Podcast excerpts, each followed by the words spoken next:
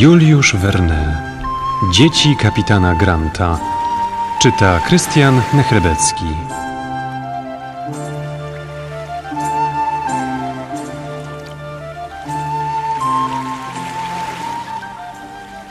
Pięć wagonów spośród sześciu stanowiących skład pociągu w ślad za parowozem stoczyło się na dno rzeki Luton. Jedynie ostatni wagon, cudownie ocalony dzięki urwaniu się łańcuchów, zatrzymał się o pół sążnia nad przepaścią. W dole widniał ponury stos zczerniałych i pogiętych osi, pogruchotanych skrzyń, powykręcanych szyn i zwęglonych podkładów. Z całej tej kupy zniekształconych przedmiotów buchały jeszcze płomienie i dym pomieszany z parą. Olbrzymi pożar dokończył dzieła zniszczenia. Wszędzie widniały kałuże krwi. Przerażenie ogarniało na myśl, ile jeszcze ofiar przygniata zdruzgotany pociąg. Glenarvan, Paganel, Major i Mangles zmieszani z tłumem słuchali podawanych z ust do ust wieści. Pracujący przy ratowaniu nieszczęśliwych wszyscy starali się odkryć przyczynę wypadku. Tymczasem lord Glenarvan, przedstawiwszy się generalnemu nadzorcy, nawiązał z nim rozmowę, do której przyłączył się komisarz policji. Na słowa Glenarvana, cóż to za straszne nieszczęście, komisarz odpowiedział spokojnie: coś więcej, milordzie, zbrodnia.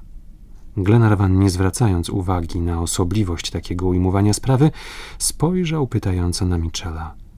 Tak, milordzie, przeprowadzone przez nas dochodzenia pozwoliły stwierdzić, że katastrofa została spowodowana umyślnie. Ostatni wagon, w którym wieziono bagaże, obrabowano.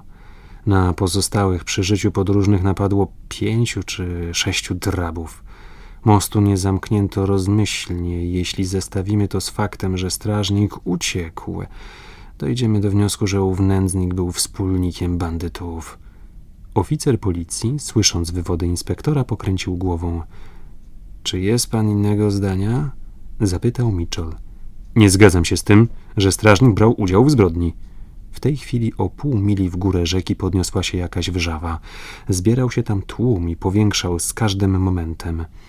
Ludzie ci znaleźli się niebawem w pobliżu mostku. Na czele zbiegowiska szło dwóch mężczyzn niosących trupa. W piersi tego człowieka tkwił nóż.